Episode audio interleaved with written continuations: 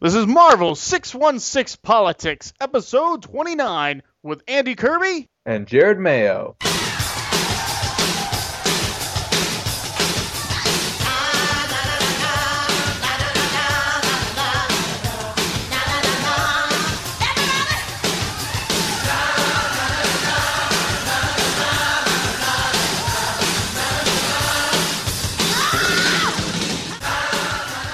Jared, how you doing today? I'm doing awesome. How are you doing? I'm doing awesome as well. It's really good to hear that you're doing that awesome.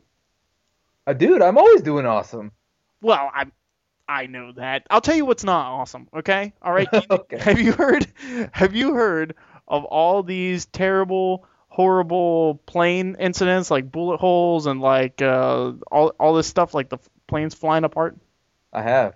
Okay. The day that that happened, I was flying on a Southwest airline from Missouri back here to New Orleans, and it's a good thing I didn't hear about all that nonsense because I, I I think I would have freaked out way more than I was because I don't like to fly. Oh, really? Not a flyer? No, no, Why's that? I don't because I think it's because I feel the opposite of um I, I feel the opposite of uh, claustrophobic. I think it's agoraphobic. Hmm. And um so like we're in the plane, right? And all of a sudden I, I look down there and I'm like, we are out in the open and no one down there even knows I'm up here and something we could die and no one would know. I mean, obviously gravity would kick in eventually and somebody would know. But like you know, you're just in this tube and you're like, this is my own little world. Nothing exists outside this world. And I'm not sure about reality at that point. It's scary. It's scary, I got to say. Cuz then look, I told the I told because I went with the president of the company, his wife and his daughter, okay, on this trip to Missouri because it was a business trip. And I was like, look, we can crash and die. I don't care. I just don't want turbulence Uh huh.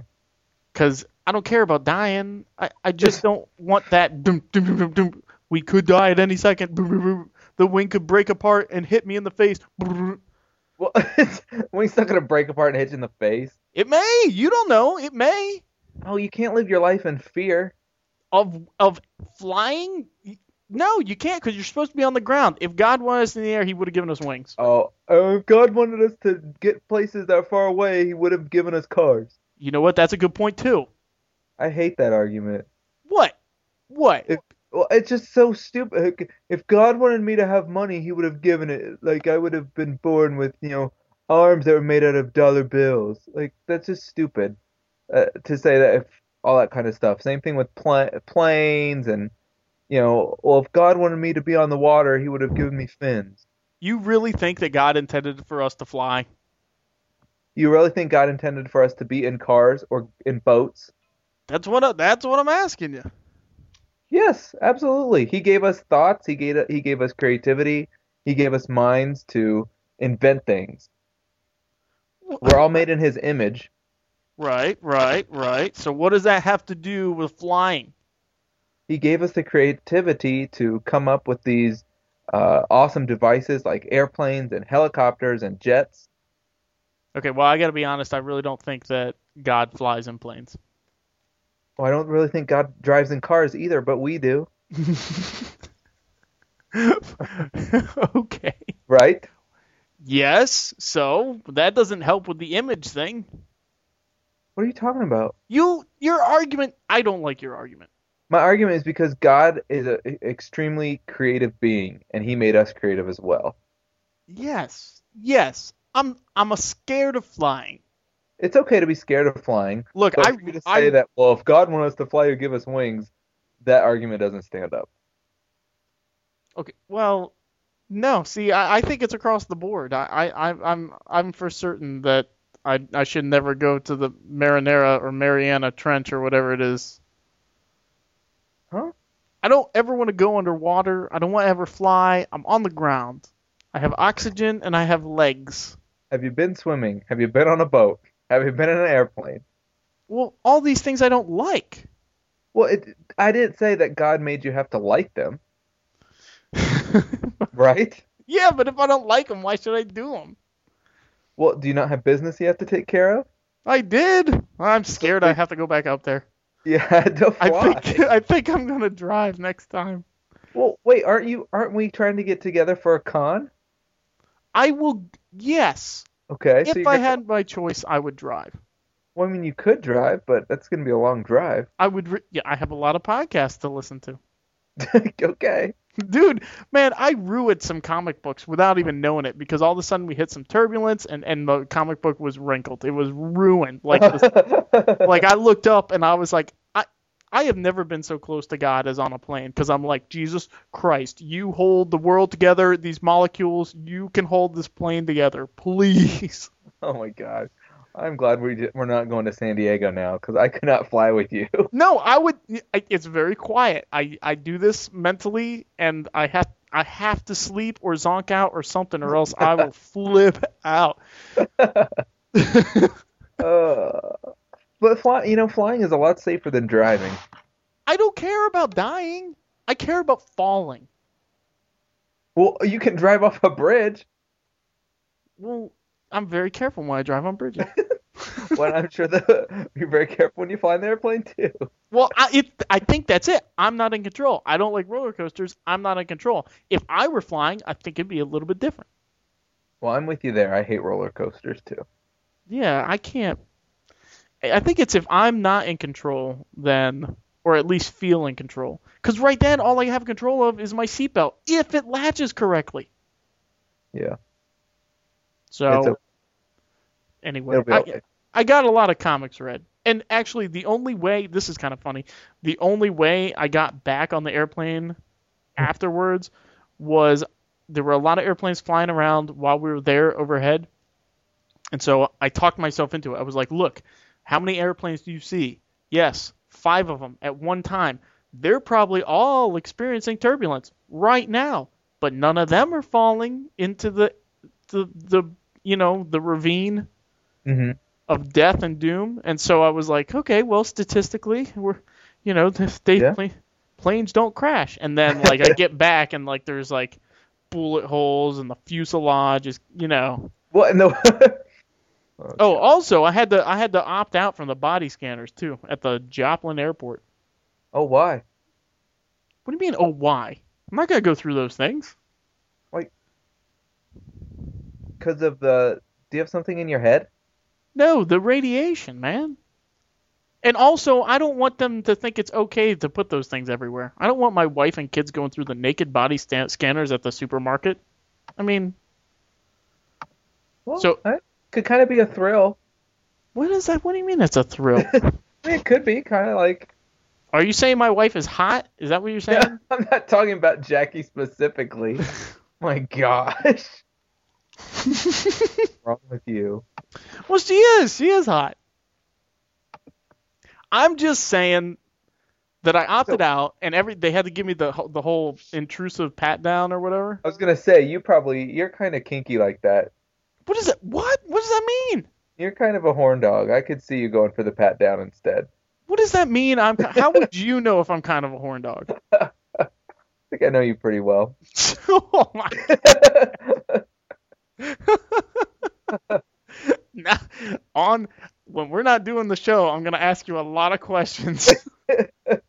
okay, regardless, it wasn't that bad. The guy was extremely polite to me. He told me exactly what he was doing. He even said like what he was doing, but he didn't do those things. He was like, "Okay, well, I'm gonna use the back of the hand for the crotchal area," and he never did that.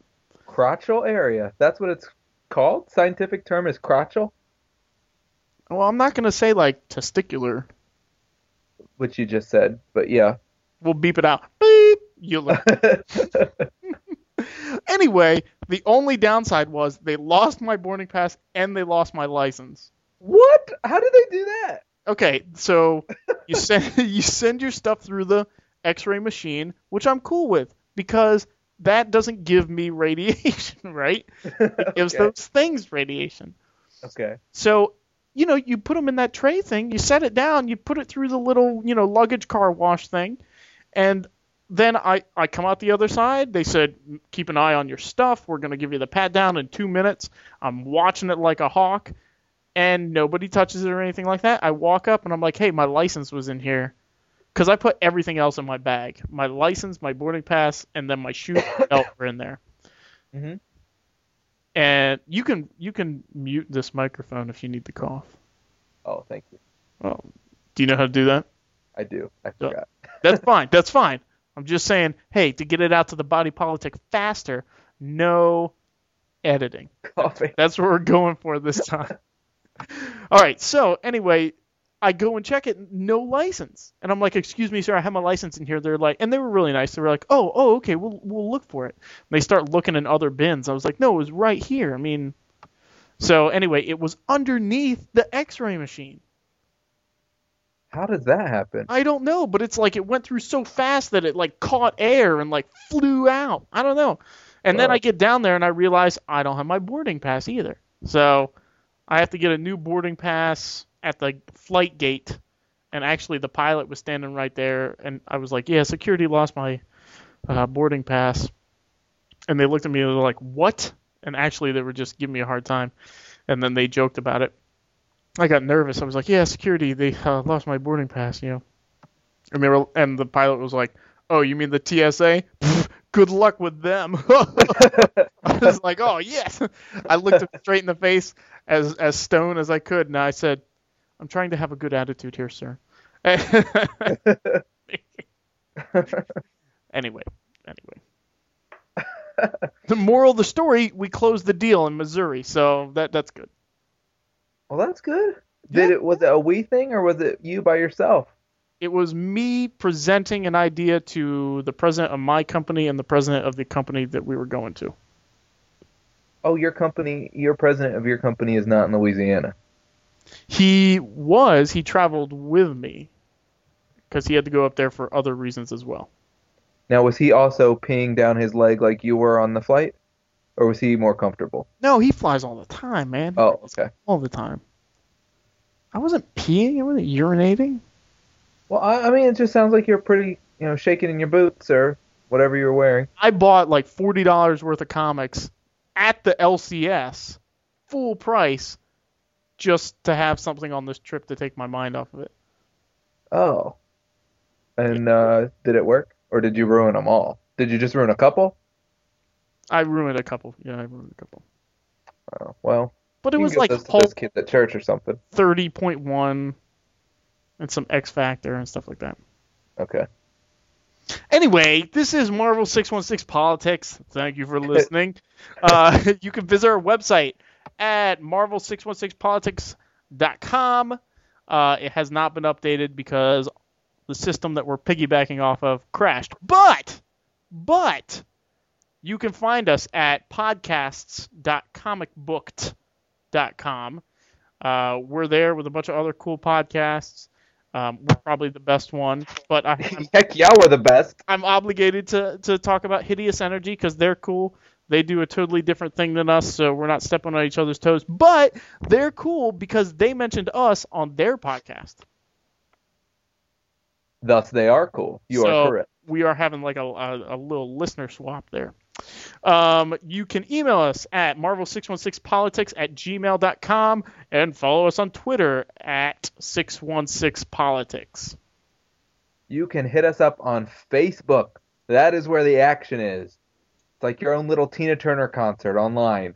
Facebook.com slash Marvel616Politics. Uh, Andy and I are both on there every day, along with uh, quite a few of our fans. Uh, we just hit over the 800 mark this past week, and that's where the the, the newest information is going to be and uh, where you can interact with everybody. We've got a different poll each week.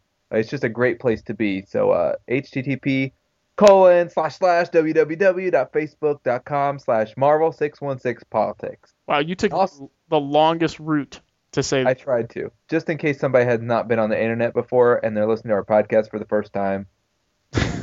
it could be pretty sweet. if that's the case, they've probably checked out by now. like what? This is a podcast about airplanes. or we also have our own phone number where you can give us a call, you can leave us messages, ask us questions, and everybody that has left a message or asked a question we have played on air. So, as long as it's appropriate, you will be on air. And that phone number is 616 755 Tina. Yes, it is. And speaking of which, we have one. And uh, we meant to play it last time. I'm sorry, but because of the recording situation, we couldn't. So let's give it a listen to. Hello, this is Sean Shearschmidt. Andy Kirby, this one is not for you. Jared Mayo, I've met you. I've seen you. I know what you look like. I'm watching you right now. See you next Tuesday. A little bit scary there, Jared. A little scary. Sean Schmier- Shearschmidt, what is his problem? What's his deal? Who is that kid? he he uh I like Sean. He's he's awesome. He uh he's he's like our own personal colossus, man. He's a he has an infectious laugh. I know him in in you know real life outside of the internet. And dude, when that guy starts laughing, everybody starts laughing. He's just a, a funny guy. But I am a little creeped out that he's uh watching them.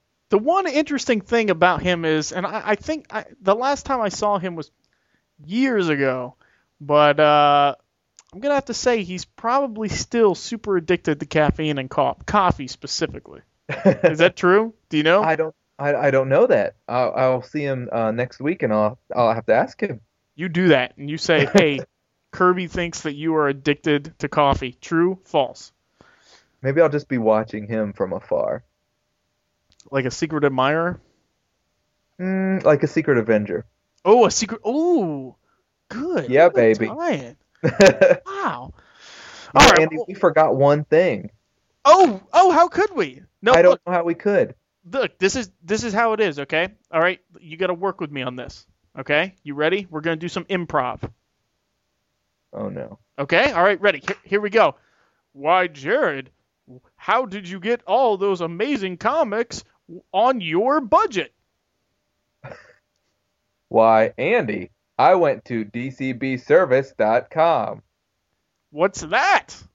That is a website where you can get all of your comic books significantly slashed from their cover prices, shipped directly to your home. Really? How slashed is slashed? At least 40%. That truly is great savings. I think I'll go on there right now. dcbservice.com. Discount comic book service. DCBService.com. Awesome. As as you can tell, listeners, Mayo is drunk. So um, actually no. Uh, Discount comic book service or DCBService.com is our sponsor for this episode. We thank them for their constant and faithful support. Absolutely. They're great. Hey, what's what's the deal? I got an email yesterday. You were like, "Oops, forgot to invoice you." Well, I did. Just being honest. oh well, in that case. All right. Well, what what's on the docket for tonight? We got a bunch of crazy stuff. Like last podcast, we had nothing to talk about because there was nothing going on in the six one six. Um, but this this week we got tons of stuff, man. Yeah, we're gonna kind of shift gears from uh, the past few. Uh, you know, usually our podcasts have a you know do a couple issue reviews and do some other things. We're gonna do more overviews this episode. We're gonna look at Fear itself. We're gonna look at Age of X, and we're gonna look at Onslaught Reborn. It's unleashed, right? That one is what we're gonna look at. Onslaught Reborn was the last time Osborn came. Or, I mean, Onslaught came around. You know, I didn't read that. Did you read that? No. Okay, because it was Loeb, and I can't. Uh, uh. It was Loeb and Liefeld together. Yeah. All right. Well, I mean, what are we doing first? You the man. Well, I thought you had some sort of segment you were gonna do. Oh, we also have Ask Andy.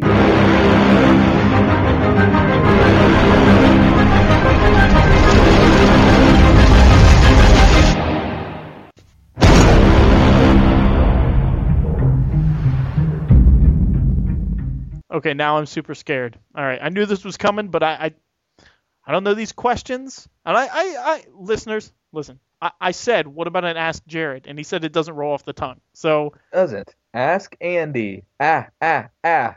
Ask Jared. Aja, aja. That doesn't work. Yeah, but what about Ask Mayo?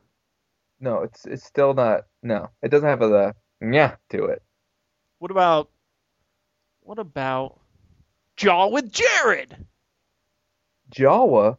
Like- jaw, jaw, like talk. Oh. Yeah. He's a jawing with him. No? Or Mayo's Alright. mouth. I guess I don't know. Mayos, that just no. We're going the wrong way. Okay. All right. I only got four questions for you this time, not like eight like I did last time. Only four. Good night. All right. All right. Oh, these are easy. These are easy. Are they? All right, dude. Andy, Yeah. I can't. Did I ask you the last time your favorite food? Favorite food? Probably not. I remember Okay. you went on a tirade about how much you hated ice cream. You know, I got some grief about that on the on the uh, the Facebook page. Yeah. They were, uh, which happens to be facebook.com slash marvel616politics. Um, yeah, they were like, how in the world can you hate ice cream? But really, it comes down to, I don't want to revisit it, but it's just too soupy. I can't, I mean, if it's supposed to be that in a shake or malt, even though I don't like malt flavor, I'm, I'm good with that, you know? But if I'm supposed to eat a frozen treat, I don't want to be drinking lukewarm to cool nonsense, like stuff that just makes me thirstier. So we should And just the- like give you ice chips. Right, yeah. There and the viscosity is just it's too it's too viscous Said the B word. all right so my favorite food favorite um it's changed over time you know um i'm gonna go with gumbo i'm gonna go with gumbo Really? oh yeah it's delicious it's a soup with a stew type thing but it's made out of a roux you know A roux? Yeah, it's got it's made out of a you know a, a, a celery, um, but flour oil mixture, a celery onion roux. The darker the roux, the better the gumbo. Everyone knows that. I don't know what a roux is. I still don't understand. It's uh you, okay. You take flour and you mix it with some oil and you cook it until it's really really dark and you chop up a lot of celery and a lot of onion and you cook that until it's really really dark and then you add all your you know your chicken broth, your okra, your shrimp, your crab, your turkey, sausage. Oh, Oh, it's delicious. that sounds awful. What do you mean awful? I'm sorry, it just does. No, it's it's great. It's like- great. Let's put take leftovers, throw it in a bowl of water, and eat it. That's what that's what pizza is, bro. Just take a bunch of what? Do you, what? Come on. No, it's good. When you come down here, when you and Jennifer move down here and work with me, No way. no way you're gonna eat it, or no way You you're make coming. me down. fly everywhere. Next question. okay. Oh, I'm just sorry. I was taken aback by that. I was expecting like Chinese or sushi or something, but not gumbo. No. Okay. but, I mean, well, it's it's it's a little bit more difficult when you eat more than chicken fingers.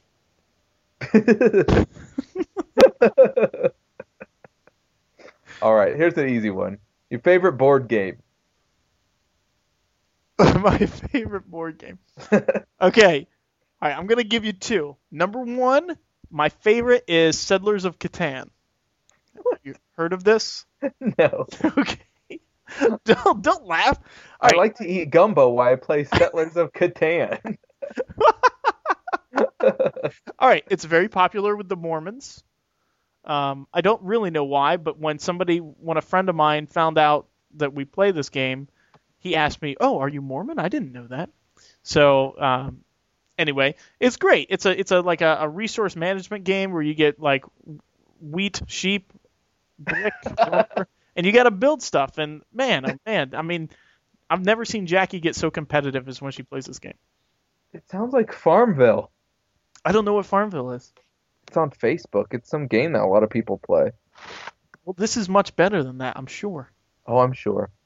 And then second, this goes out to my siblings, Omega Virus. Have you played this game? No. Oh, dude, this is great. It's like it was when we were kids. It came out probably 91 maybe. Uh, maybe a little bit later, but like there's a little computer speaker in the middle, and you have four teams. Like you have the Asiatic Alliance, the North American Federation, the Euro National Force, and the Oceanic Republic, all vying for control of this one space station that was taken over by the Omega virus. And all of a sudden, like the virus starts attacking you while you're attacking the other players, and you have to find where the virus is and destroy it. It's Mhm. great. I mean, it taunts you. It's like, you human scum. It's it's fantastic. I love it. I finally got Jackie to play it because Becky and Josh, my sister and brother-in-law, bought it off eBay, and they uh, Becky said, "Josh, this is amazing. You have to play this game," and she forced him to play like hours on end. So Nice. wait, you're up there. You were up there with them. You can play that game. Yeah, we usually only see each other uh, during Survivor party nights. Right. You may want to become better friends with them because they have Omega virus. Oh, yeah, Right. yeah. But don't get sucked into playing Resident Evil 5 or whatever because Becky, that's a disturbing game. Make you play it. I had to tell my little sister, Becky, I don't think I can play this. And she like the looked at me. video game. Yes, it was disgusting. And then she looked at me with these sad, sad eyes and she said, Oh, I'm sorry. D- do you want to play Mario? And she was, she was completely serious and she didn't. She wasn't malicious at all. And I said, Actually, yes. That's more my speed. I'm with you, bro. All right, Andy, yes. who do you want Tina Turner to do a duet with? Oh man, oh man, who would do a duet with Tina? Guy or girl? You pick. It's your question, baby. Okay, all right. Um. Oh, Sufjan Stevens. I think that if he, Who is that? he, I, you've heard, I played music for him. For, You're right. I, I do kind of vaguely remember. Okay, well, if she sang and he did his music, it could work. It would be a tough mesh, but they could do it. Maybe Our Lady Peace. Maybe. So you would be good eating gumbo, playing the Settlers of Catan, listening to Sufjan and Tina. Actually, no. Mumford and Sons. Mumford and Sons. Yes. Okay. How about I change the question to who would you like Tina to duet with that people have heard of? Everybody's heard of that. Mumford and Sons were on the Grammys, right? Were they the ones that won the big one at the end? I don't know, but they no, they performed. They did the banjo. They had the banjo and everything. Oh gosh, yes. You know what I'm talking about? Laughing. What do you mean they were laughing? It's they're fantastic. Oh, okay. We just have a different taste. You wouldn't want to see Tina do a duet with them? I would like to see Tina pretty much read the phone book. I'd be fine, you know, with any of that. hey, Al Aronson, Albertson. All right, next question. All right, your first comic book memory. Oh, ever? Yeah. Um. Hmm. I guess my first one. There were these Christian comics by Al Hartley that my mom gave to us, and I remember I had God's Smuggler, and it was about a guy who brought Bibles into, like the behind the Iron Curtain. Mhm. And my brother got like a modern day version of Saul and Paul. So and my earliest memory is trying to read mine and I was furious that he kept finishing his faster and I had to take days to read this thing. Uh, Just not a fast reader. Yeah. Huh. That's that's interesting. Yeah. Most people are probably like, you know, well, I watched Spider-Man or X-Men or Batman. Yours is kind of cool. Yeah, I think this was like I I must have been 6 or 7. Yeah. Awesome. And last one. Where do you see yourself in 10 years? Ooh. Not to be too full of myself, but I see myself as a vice president here at the company. Yeah. Right on. Actually, I don't know. I don't know. I don't really look that far ahead. I kind of ruined that question then. Okay. Well, I mean, uh, I I don't I really don't think. I think I'll be doing the same stuff.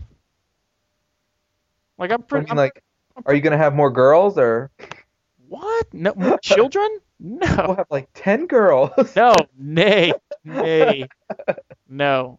I mean, we may adopt by that time. We may have moved to a different house. Nah, that's a boring question. You know, listeners don't want to hear that. It's not a boring question. My answer was boring. Thank you. Mayo, I don't want to hurt your feelings. That's all right. I've got skin as thick as Luke Cage.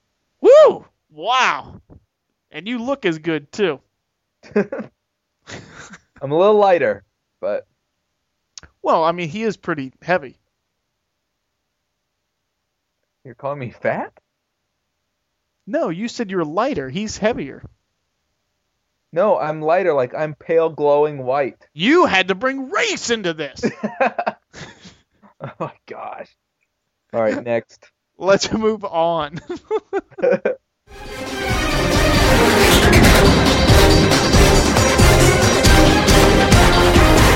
state of our union.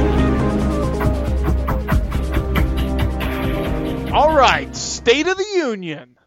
What we got? What do you want to do first? Age of X, Fear itself, or Onslaught Unleashed? Well, how about you hit us up with Fear itself? I'll take us into Age of X, and then we can both kind of do Onslaught. Okay, all right. Fear itself. We're covering uh Fear itself number one came out yesterday, and Fear itself um on the home front came out or home front came out.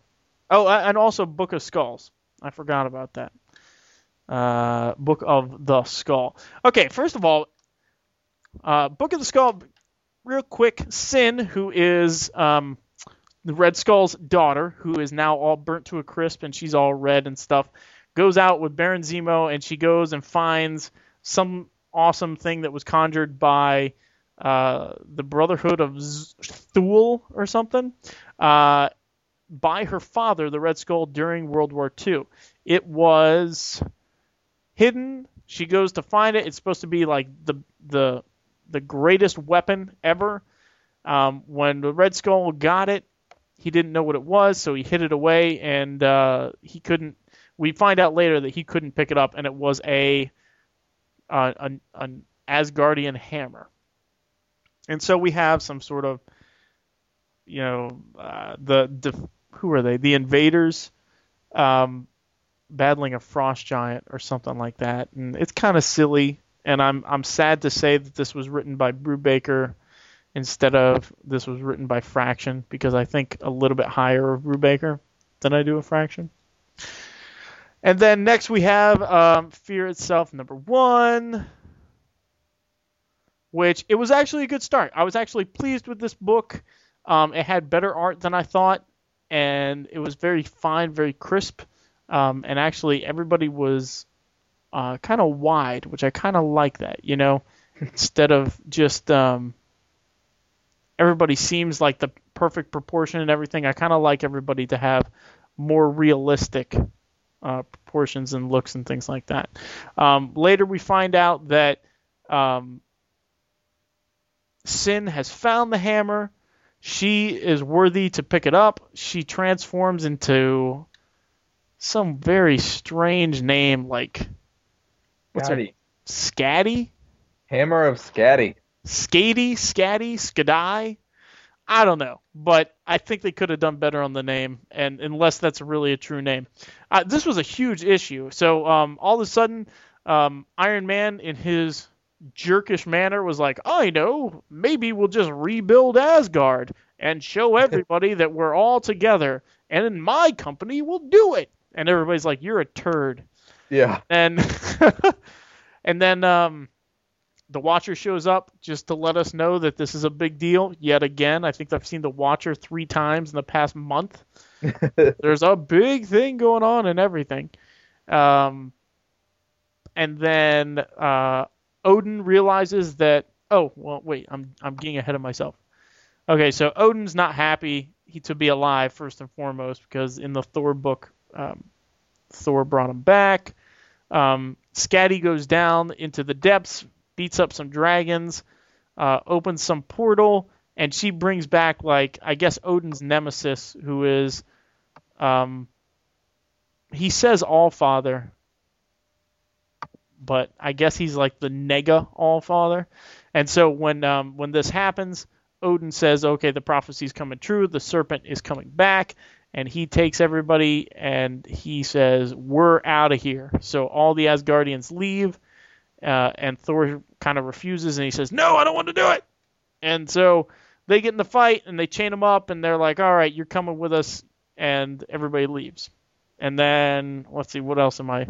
Oh, right. And then like seven hammers get delivered to Earth from outer space. So I don't know where these hammers were, but they're all over and uh, the Earth, and we're supposed to find out like different people are supposed to pick them up. On the home front, it kind of just deals with uh, different people. It deals with Speedball and uh, and the population's uh, reaction to him trying to help out and how they're still afraid of stuff. And it kind of the whole episode or the whole issue is is um is focused on fear. So um, Jimmy Woo, who is written by Milligan, which is surprising. I thought Parker would would pick that up, but Jimmy Woo is, is scared. He's like paranoid. Um, Speedball is is uh, scared that he won't be forgiven, which he isn't, and, and they left him in a bad place. But the art on that is fantastic. Check it out, Christos Gage, and I don't know who the artist is, but it, it was amazing. And then uh, Jameson had like a two-page story, and that was dumb. And then I forget what the last story is. What is that? Oh no, I didn't pick it up. What do you mean you didn't pick it up? I just picked up the other two. Oh, well, you need to read the Homefront issue. It's good. Let's see. Mike Mayhew is the artist on uh, the Christos Gage Speedball story. Okay. And then Bro- oh, uh, Broxton by Jim McCann, or There's No Place Like Homeless. It talks about the economic impact. So it was kind of interesting. I like this. You know how we talked about it before, how um, Avengers Academy or the Avengers Initiative is supposed to deal with the fallout of the book. I kind of like this because they're dealing with the fallout of Fear itself all, alongside of it. So even though we know that they're going to move on very, very quickly, by the end of this, they're probably going to be on to their next giant, you know, thing. Um, they're dealing with some of the fallout of this right away. So I kind of like that. So what did you think about it as a whole? Okay. What's what's so far? Okay. I wish that Book of the Skull was written by the same writer. I don't care if it was Brubaker or Fraction as the main book, because why would the prologue book be written by somebody different? Um, unless he's like trying to pass the mantle on. And I think several things. Fraction did a good job for, um, and I was surprised. Immonen did a great job, and I was surprised again. I, my hopes weren't high for this book. What I do not like is that it's Asgardian centric, and that's probably just because of the movie coming out. And then also, I do not like that you take an awesome character that has potential, like Sin, and transform her into some stupid. We've never heard of this character, but they've always been a threat kind of villain. Yeah. How I'm about you? you. I was I'm with you on Immonen. I was very surprised because it looked good, and it isn't to discredit Immonen, but the time that I was familiar with his work was when he was on Next Wave and when he was on um, Ultimate X Men, and I just didn't care for it at all. So when Fear itself was announced that he was going to be the the artist, it's like man, you know this big event, and I'm gonna hate it. But I, I thought he did an excellent, excellent job. I really got to give props to him. Well, Um, he he did he did a lot of the new Avengers stuff. Um, But I didn't like that. yeah, no, me neither. I, I don't think it I don't think it fit the book. I think he's good, but I don't think it fit the book, and I'm surprised that this seems to fit the book. yeah, I think he's doing great. And I'm with you on the Asgardian thing too. I just I've never found those kind of characters interesting. I've just never been I've just been like, oh great. Even Thor. Thor's always been cool, but he's never been you know, I'm gonna read a hundred books before I'm gonna pick up Thor and read about Sif and Volstagg and all those people. It just they're just not my cup of tea. So it's kind of a bummer about that. Um, And they're coming out with another Thor book. They're changing Thor to Journey into Mystery, and then they're gonna do Thor number one. Yeah, that's just all for the movie stuff.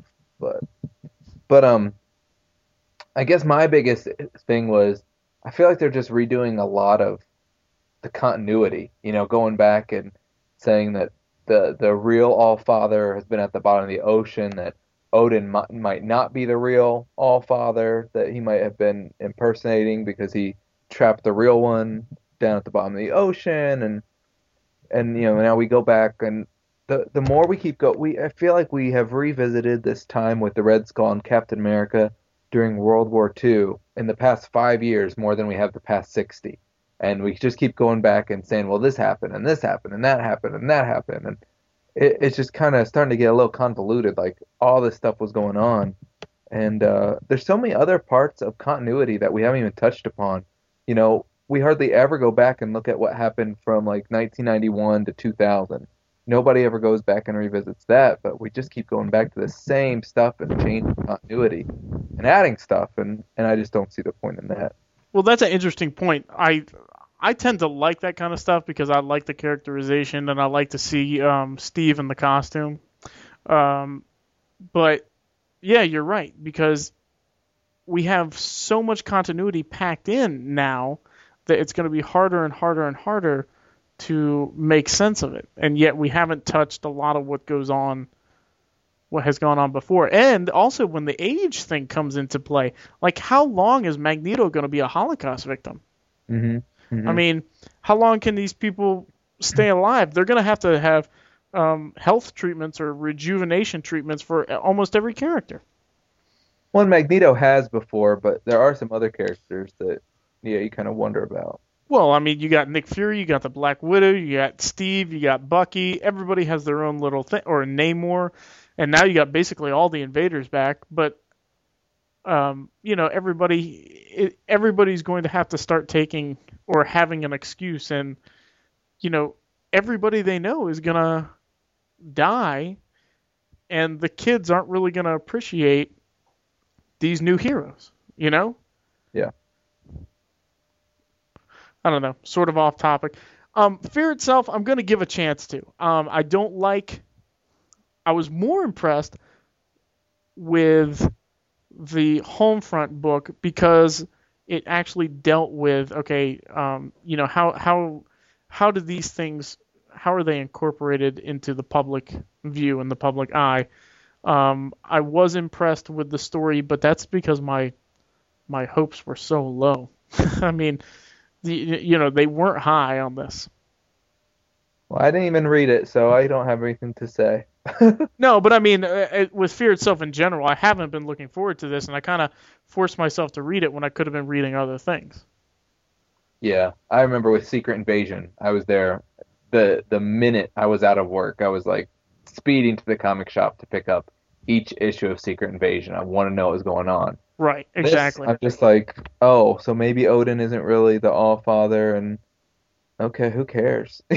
yeah, There's right. New hammers, big deal. right, exactly. And I don't like who they're gonna choose for these. Like Juggernaut, it looks like gets one, and it looks like Great Gargoyle gets one, and it just looks all so hokey. I mean, but but the first issue was good. So and it was long too. I can't believe how long it was. Yeah because I thought, oh, surely they're gonna stick in like a, a, a, retro, um, you know, a retro issue or something like that. But it was like 45, 46, 50 pages or something like that. If you take out the uh, the ads.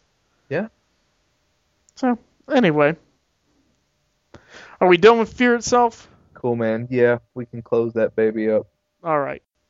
All right. Next up, we've got Age of X. Now, rather than go through each issue, because we're up to quite a few issues, uh, we're just going to kind of talk a little bit about the overall uh, what's going on with Age of X.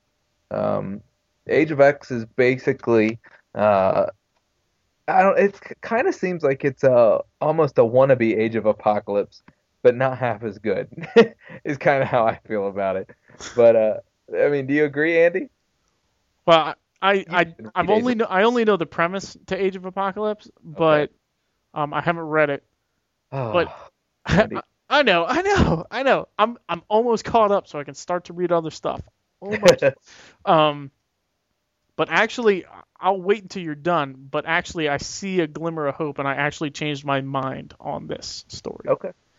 All right. Well, I'll just be real quick in that uh, the the main uh, the main storyline of Age of X starts a thousand days um, after Magneto has taken everybody to Fortress X, and uh, basically it's like the humans are all in control of everything, and um, there's been this different stuff happening, like uh, Phoenix killed everyone in the city of Albany, New York, and that was like 600,000 people, and um, all these events have led up to the mutants kind of running away and hiding in Fortress X while battling uh, the humans and the other superhumans, uh, like the Avengers um, of this timeline. Uh, but the story kind of centers around Rogue, whose character's name is Legacy, who they all call Reaper. so if that doesn't confuse you, I don't know what will. But I yeah, kept- but do you know do you know why it's, she's called Legacy though?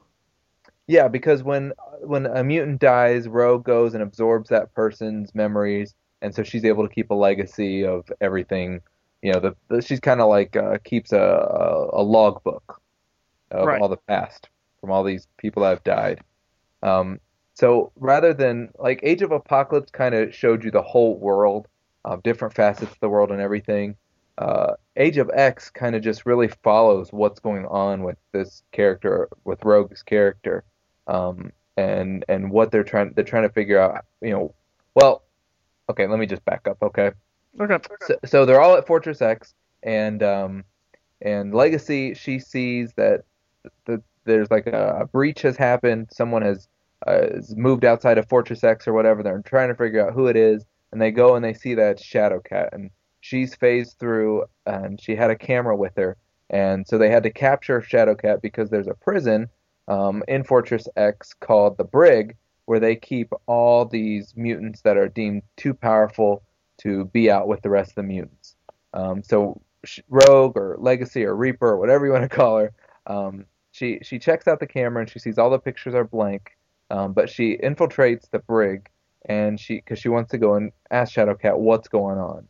Um, but while she's down there, she sees Blindfold, and Blindfold is kind of talking about how this reality is not correct here. Things are going nuts. This is not how it should be, and she's just kind of like, you know, Blindfold, what are you talking about? Um, but Blindfold says that she needs to go and talk to Professor X. So, um, as Rogue is down there, she touches Xavier and she unleashes this huge mental attack, um, and it attacks every mutant that's inside Fortress X. Um, and like their noses are bleeding and they're just knocked out. Um, and then Danger spots her. Danger's kind of the warden of Brig of the Brig, and Right. um, so she says that she's a she's a criminal. We got to chase her down. So she, they send the New Mutant squad after them, after Rogue to capture her. But Gambit saves her. But then Magneto shows up and attacks both of them. But it turns out that he just kind of faked their death, and they're all under a pile of rubble. Um, and Magneto is telling her that he actually sent Shadowcat on the outside to investigate what's going on because he also thinks that there's something wrong with the timeline. There's just something that's not sitting right, and they need to figure it out. So Magneto is pretending to ch- to hurt them and go against Rogue and Gambit, but he's really on their side. So then Magneto, what? no, I was just saying right, right. Okay, thank you, thank you. And uh, so then Magneto goes to try and set Shadowcat and Professor X free, but there's there's this there's this character called X, and X is a voice. That's all we know is it's a voice, and it controls everything that happens in Fortress X. Um, and so then X sends the New Mutants squad to take to take down Magneto, um, while Gambit and Rogue discover that someone has stolen their whole universe and they keep it in a box. So this is like this. There's this hidden room inside Fortress X, and the whole universe is actually kept in a box. So if you're able to track with me, awesome. If not, uh, God bless you. I understand too. um, so then um, Xavier wakes up and um, uh, he suddenly he urges Shadowcat and Magneto to find a, a certain lady. Um, he tells them that this lady was attacked. Um, everyone within a certain distance when he went inside and turned everything upside down. Um, that's kind of the the gist. It, has it sounds like it has something to do um, with Legion because he went right before um, Age of X. Xavier went into Legion's mind um, before the Flash of Light that that started the whole Age of X storyline. So I know I probably confused most people out there if you haven't read it, but I mean I tried to summarize like ten issues all into uh, a, a really short, you know, paragraph of what's going on. Because there's a lot of different little things going on, but mainly it's just about Rogue's journey um, and finding out what's going on with the timeline as she's aided by Gambit and Magneto. I thought it was, I, I thought it was good. I thought I thought you did a good job. Um, the one thing um, that I wanted to say is that is there a parallel that we see between? I mean, obviously we don't know who X is, so is there a parallel that we see between Age of Apocalypse and Age of X, meaning um, Apocalypse was in control of that world and X is in control of this world, so we kind of have to figure out who X is. Uh, I don't, I don't see that similarity because uh, if there, because in this world, Apocalypse would have been likened to the humans that are ruling the world. Oh, okay. Well, who do you think X is, or do you think that's not even a um?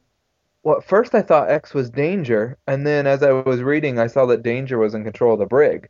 I'm like, well, who the heck is X then? So I thought maybe it might be somebody like like Destiny. Uh, That's the only person I can really think of that it could be. Right. Did you have thoughts? I, I don't know. I really don't know. I mean, it may have been Charles Xavier who was kept some. I mean, somehow, or it could be Legion. I'm trying to figure out why, um, why New Mutants is the tie-in for this. Well, In- they they seem to have a pretty big part because they were the ones that are kind of the the the squad that hunts people down. Right. Exactly. But why them? Why did the creators choose them? Probably because whoever's writing Uncanny X Men is like, this storyline's stupid and we're not having anything to do with it. See, I think it's better than the Uncanny storyline right now. I, I, I'm more intrigued with this than I am with Fraction's quarantine nonsense. Oh yeah, I'm glad we're not covering that. Yeah, I mean, awesome. I'm sick. Oh, but I'll still fight you. I mean, that's dumb. Like, I- but this thing, I mean, I feel like they kind of talked, to, you know, about this is Age of X. It sounds it even sounds like Age of Apocalypse. They've just made so many. They've just heightened it up to being something along those lines. And this is such a pale, pale comparison to how awesome Age of Apocalypse was. all right. Well, how long did Age of Apocalypse go, and how many titles did it span? Age of Apocalypse was four four months, and it was every X Men title: Excalibur, X Factor, Generation X, X Men, Uncanny X Men, X Force. Um, then there was two X Universe. There was an X Men Alpha, an X Men Omega, X Men Chosen, and I want to say I'm forgetting one more Good night. How do you remember that? because it was so revolutionary. I mean, that was at it was in 1995. Like the X Men were huge at that time, and Marvel cancels every X Men title and replaces it with these new characters that you might not necessarily recognize. Like that is big stuff. That was very, very like tightrope walking. It's either gonna hit or miss, and it was a huge hit, and people people love Age of Apocalypse. It was so well written, had a core group of writers that really wanted to tell some good stuff, and it focused on the universe as opposed to just one character. And that's what that's what I'm having problems with with this Age of X is I want to learn about this world. I want to see who these people are, how they got to this place and everything. But what I'm left with is just this storyline of Rogue. Yeah, but maybe that's what he's saying. Maybe he says, I know you want to see the world, but now I'm showing it to you. There is no world. You are seeing every th- facet of the universe in this, and there's nothing beyond these borders. Like Well, but- everything that you've seen has been made up because the universe is in this box. Well, but part of the world is these characters. The only characters I'm really learning about are Magneto, Gambit, and Rogue, along with the New Mutants, and, So you- and a little bit with like Madison Jeffries and Danger and stuff. But I mean, you know, you've got characters like Storm and Namor. They just make these short little glimpses that and basically say, "Oh, we love each other," and then they disappear. Dazzler has this aw- like she's her character looks really cool. Her design is awesome, and she says like four words the whole time. You know, Pixie doesn't have fairy wings anymore. She's got these leathery wings. Tell me about this stuff. Let me see about these characters. Yeah, but this is only one writer. So, Well, I'm saying that th- how long can how long should he be able to commandeer these books? well, I, I mean, he's got them for how many months now? Three or four, right? Right. So, I mean, that's the same amount of time the Age of Apocalypse had. So you They mean grant- Granted, So- they had more titles, but if we're gonna keep it, but Age of Apocalypse did take on the whole world. So if we're gonna say Age of X isn't gonna take on the whole world, we're just gonna see what's inside Fortress X. Then yes, you've got plenty of time to delve into these characters a little bit more. okay? So you think that it's it's you think that even in the same setting, these two books and then a couple here and a couple there, that he should be able to take the time and say, okay, well, we're I'm going to explore within these just these two titles the entire universe that he has and these characters. Just give me something more than three characters. You know, I'm so bored with Rogue and Magneto and X-Men Legacy right now. Giving me alternate versions of them and not telling me anything, that keeps me just as bored. Do you know what I mean? Well, so you want background stories, or do you want like do you want flashbacks of each? So did you like Age of X Alpha? I liked parts of it, and we discussed that on the last episode. Like the Cyclops part was awesome. Now the the Cannonball and Husk one, boring. You know? Yeah, but what what's that dividing line? Like, why was it just a boring story, or was it a boring like the way they told the story? I'm not interested in hearing about that person's background in this way, or was it just a boring character? Like, what's the difference? Well, I mean, you and I agreed on the whole Cyclops issue. You know, the Cyclops part. Like, why why does he have this mask? Oh, his eyelids have been ripped off. Arcade is running Alcatraz. They're using him to kill other mutants. That's why he's this tormented guy. Like, what a backstory in just like seven, eight pages. That was Right. some good stuff. Right. Then the next story is Cannonball and Husk basically yelling at humans for seven or eight pages. Husk rips off her skin and she's got like these ginormous body parts made out of steel, and she sees her family is in a dumpster. Like you can't even compare the two. And then we've got this awesome story with Wolverine. Like Wolverine is basically taken off the map so far. He he's just got this really small little part, but we find out why he has such a small part, like the huge sacrifice that he made with Dr. Rao and coming up with a cure for this um, this coming up for uh, antigen for an antibody for the cure for the mutancy. You know, like that's some good meaty stuff. Giving me two characters that no one really likes anyways, and having them yell at humans for seven page does not compare to the other two stories. All right, well then let's go back to the the ti- the two titles that we're in right now. What do you want to see? You want to see backstories, flashbacks, or do you want to see right now what's going on with within the mutant community? Like, tell me more about Blindfold, or tell me more about Dazzler. What do- what do you want to see? I'd be happy with any of those. Well, like in which way? A flashback or right now? Tell me about a flashback, or tell me what's going on right now. Tell me about anything, but except to to diverge a whole reality, to take two books off the 616 page and put them in a whole new reality, and only really tell me about three characters. That's not that's not a story for me. Do you think that's do you think that's editorial, or do you think it's the writer? People have uh, there's been some fascination with Rogue having this uh, her own book for a while and giving her all these lackluster stories. I don't know if it's the writer, if that's editorial. I don't know. Well, I would go ahead and say that they right now they just can't give them uh, the same thing that they did in Age of Apocalypse. They can't say, you know what, we're going to give you five or six books to work with and tell this entire story. But can you do it in two? But can you tell me more about more than three people? Who cares? Who cares? All right. Well, I'm just saying he might have a time limit. He might have four. Uh, so you're okay. My argument is he may have a time limit and say, okay, you have four months, so that's eight issues plus we'll give you some bookends. Okay. Can you tell this story in your story about the entire universe and that? No. Well, okay. Tell tell the real story because we can't give you more more books. We can't give you uncanny. We can't give you Gischler's adjective list. Okay, we can't do that. So tell your story, or we're just going to pass it up. So I mean, that's an editorial thing. Or do they say, hey, we'll give you everything you need, and he says, ah, I just need two books, and I'm just going to write it within that. Which one do you think happened? Do you think? I know you. you I know what you're going to say. Well, I don't know. Nobody has said anything. I haven't read anything. But I mean, really, do you think that it's poor writing, or do you think that he's doing the best he can, and he was given a, a, a tough situation? I think originally the story there were a couple interviews with him and originally his his thought was he wanted to take all the X-Men teams of past and present and bring them together for a storyline. That to me, that sounds awesome. To see like Generation X and X Factor and Excalibur and the current X-Men teams like whatever was going to happen, which we don't know, but he just said that was his thought was to bring them all together for some kind of big storyline. That I would have I would have been like at the comic book store picking up the second that you know the guy put it on his shelf. Wait, That are you would- are you sure that's still not coming? You sure that's supposed to be this? Cause Yes, wasn't because- wasn't that on the Avengers timeline and Avengers number four? The, according to him in his interview on Newsarama, he said that it diverged into Age of X. Okay.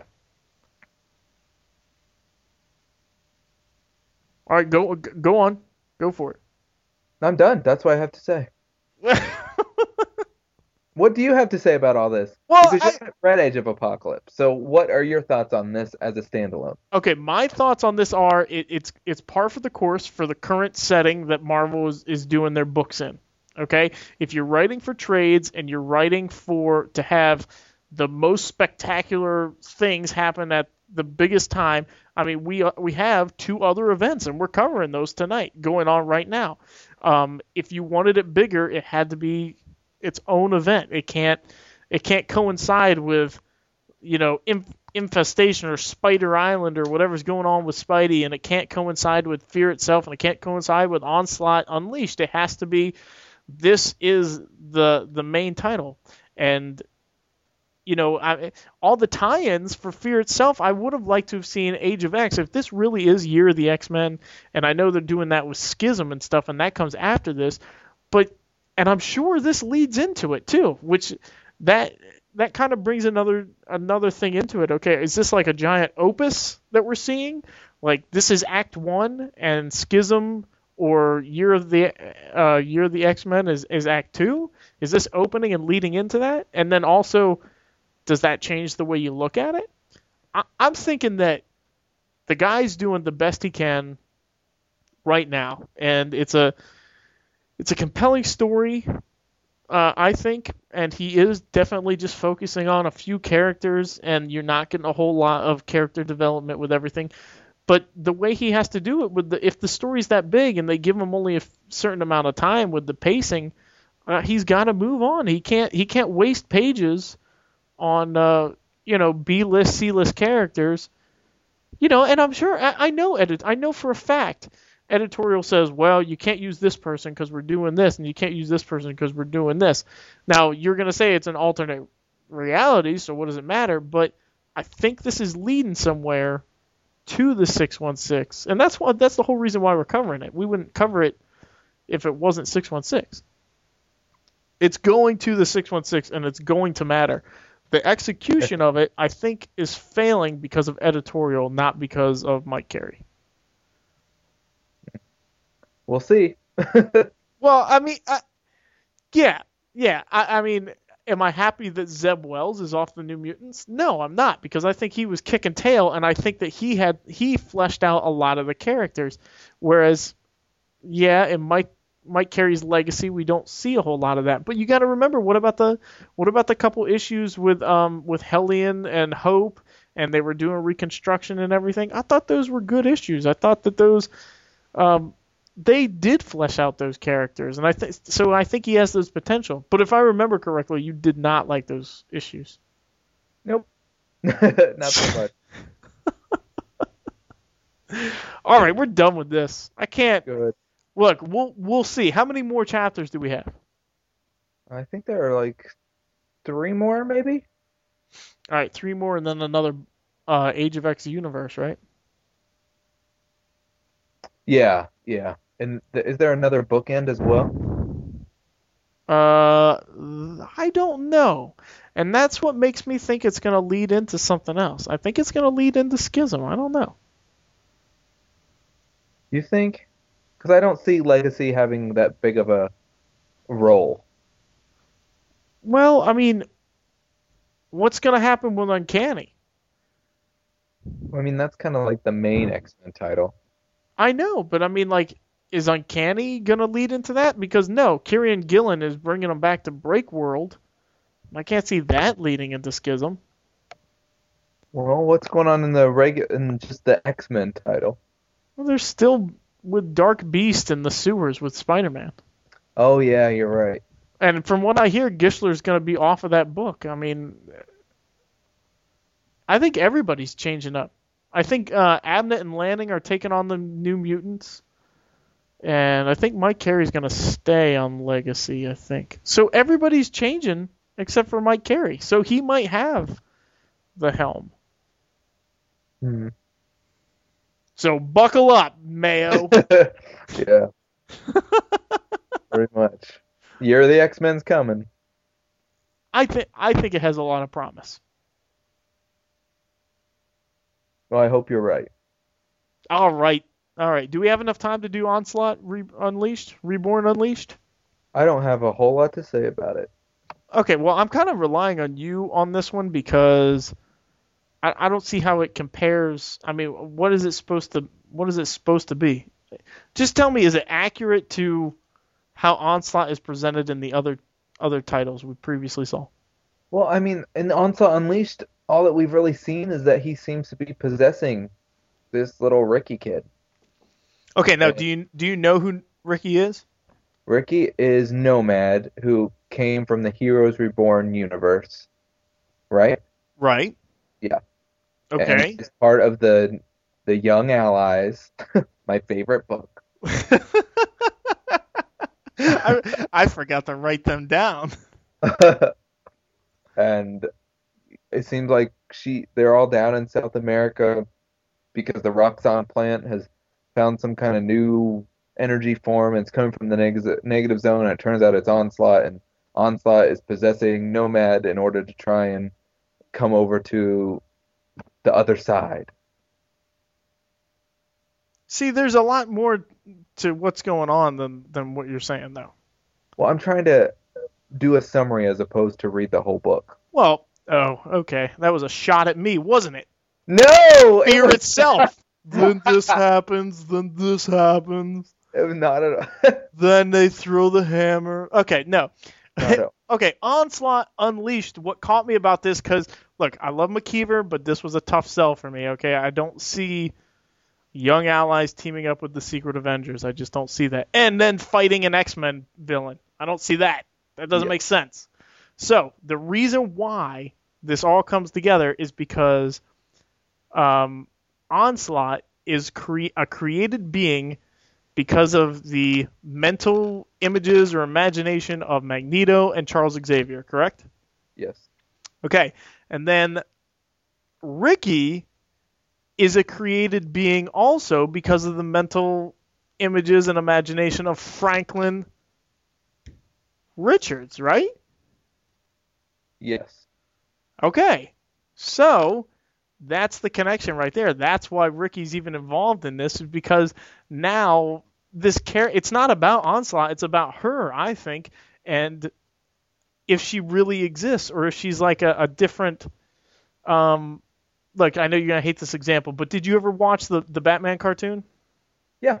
Okay. Do you remember the one where Clayface like kept pulling pieces off of him to go and find out what's going on up up top, and then No. th- these pieces of him would forget that they were part of Clayface. Mm-mm. No. Okay, well you get the concept, But now I know now. right? Okay, so I think that might be where this is leading. Nomad is a piece and always has been a piece of Onslaught. Nah. You don't think so? Nope. Why not? Why? Why would that? Just because they're from the same, the the universe that Franklin trapped them on doesn't. No, I don't think so. Yeah, but he didn't trap them on that. He created that universe. Yeah, he created it to save them, and then that's where Onslaught was. But I- mean, their only connection is just because that's where Onslaught was for a while, and she's basically the only thing that's left from there. Okay, we'll see. Yeah, I mean, uh, I'm sorry, that's just my opinion. No, no, no, no. I mean, I, if you read some of the interviews in the back, did you read any of the interviews? Um, from issue one, I no, I didn't read the interview. I just read the the Onslaught synopsis again. Okay. All right. Well, I, I think it has something to do with that. I would like to. I'm I've always been curious about Franklin Richards anyway, um, but I think that this has something to do with that. If a, if an imaginary character that was created by the mutant power of Franklin Richards somehow ends up in our universe and starts functioning, are they a real person or are they not a real person? And that's kind of the question that we're going to be dealing with here. And then they're very much a real person if you're onslaught because it's it's a threat. So how is Nomad going to deal with that? And then also how are the young allies um, going to deal with the fallout of this? And I think I think that the Secret Avengers are the only reason they're involved is because uh, the Cap, you know, Steve Rogers and, and Ricky Barnes, that relationship. Yeah, I, I guess I'm just kind of disappointed about the whole thing because it's just freaking onslaught. You know, you don't send two not powerful loser teams to to fight an entity that the whole Marvel universe could hardly beat. You know, it just Yeah. kind of I just feel like it dumbs him down, kind of like with um X Force and Apocalypse. Like those five characters were able to take out Apocalypse, even though he was in the form of a kid. Like still, Apocalypse is like major bad guy, you know? Right. But- well, I yes, I see what you're saying, but again, I'm thinking that's editorial because these I think this was planned from what I read, this was planned to, to get the, the Young Allies series was eventually going to lead here. And Yeah. then he had to because it was canceled, he had to do it right away. And so I think that he didn't have the time and the editorial didn't give him the space to make it a really big deal. And again, we got two other events going on that you know our people are more excited about. So if if they were going to do this right with onslaught and the threat to everyone, then you're right. I think that they should have made it its own event, and they, I mean, the Mar- whole Marvel universe should have been taking this. Yeah. No, I think you're right too. You can only do whatever editorial lets you do. Yeah, that's a shame too. They shouldn't have events. They should focus on characterization and good single stories.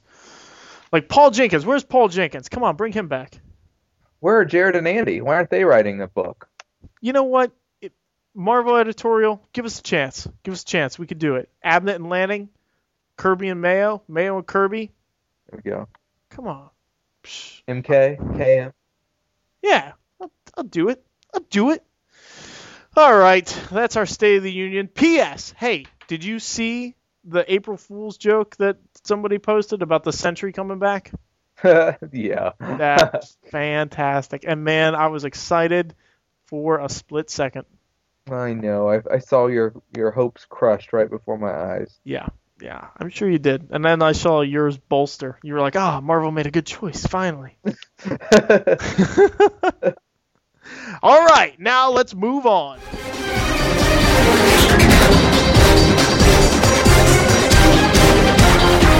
Top five. Okay, because of a request that we had from one Jared Mayo, we will not be doing some role play questions this evening. Yay! So, so, so what do you got? What do we got? We're gonna do a top five.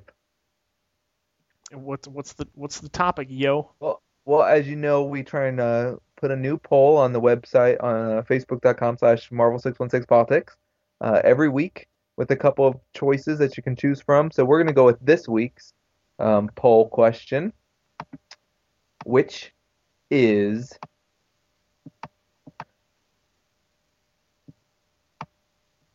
yes. Hold on. I'm sorry. I'm like I don't want you to have to edit it, and I just screwed up.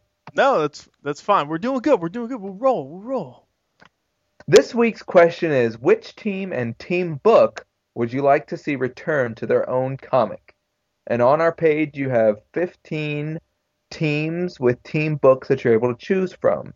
Now, with these choices, are only the the choices are only including teams that have previously had their own team book and that roster. So while some people might say, "Oh, we want Great Lakes Avengers," well, Great Lakes Avengers have not had their own ongoing series before, so that's why they were not a choice. Um, that's they've had mini series and they're te- a team anyways, but that's why they were not a choice. So, which team and team book would you like to see return to their own comic? And Andy and myself are going to give you our top five. top five. All right, who's going first?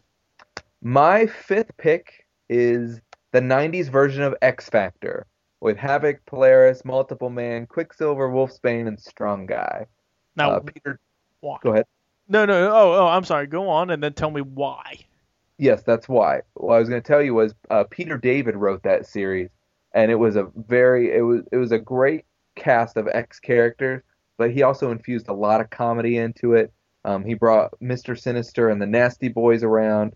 Um, as the series progressed, uh, we got to delve more into Havoc and Polaris' relationship.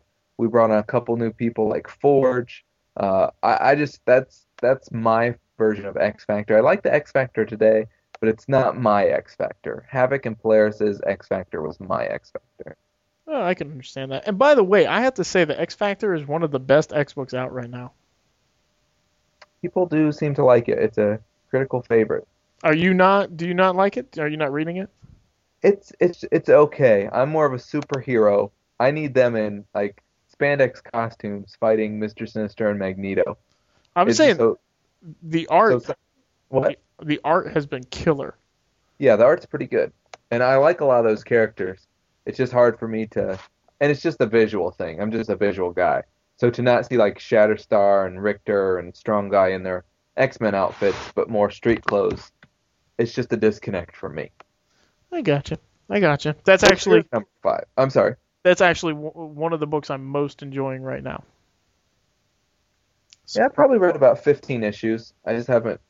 I need to sit down and probably finish that series out. Uh, let me just say that he that right now out of every single book that is being written that I can think of in the 616 he has the best storytelling technique because he'll do something plant seeds and I think this is what you were talking about with Claremont Claremont he'll plant seeds he'll leave that do another story that for three issues come back to that other seed he'll split up the team so that half of it's over here he'll do the stories over there the other half's over here he'll switch out some cast members.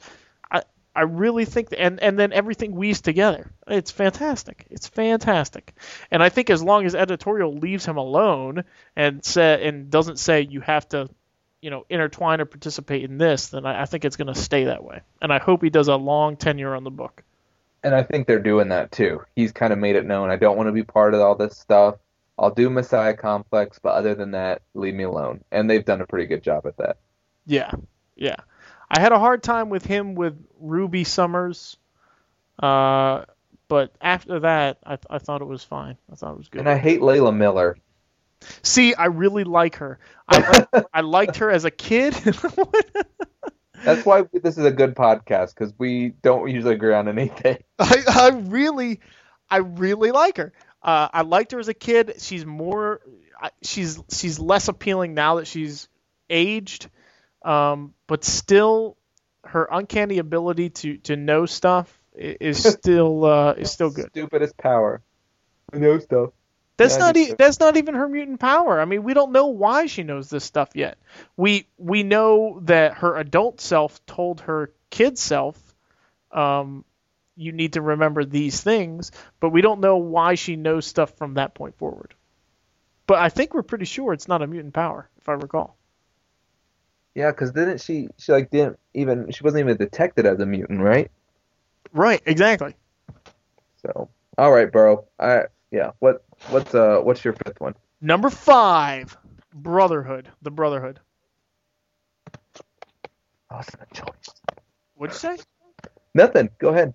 What do you mean that's not a choice? They had their own book.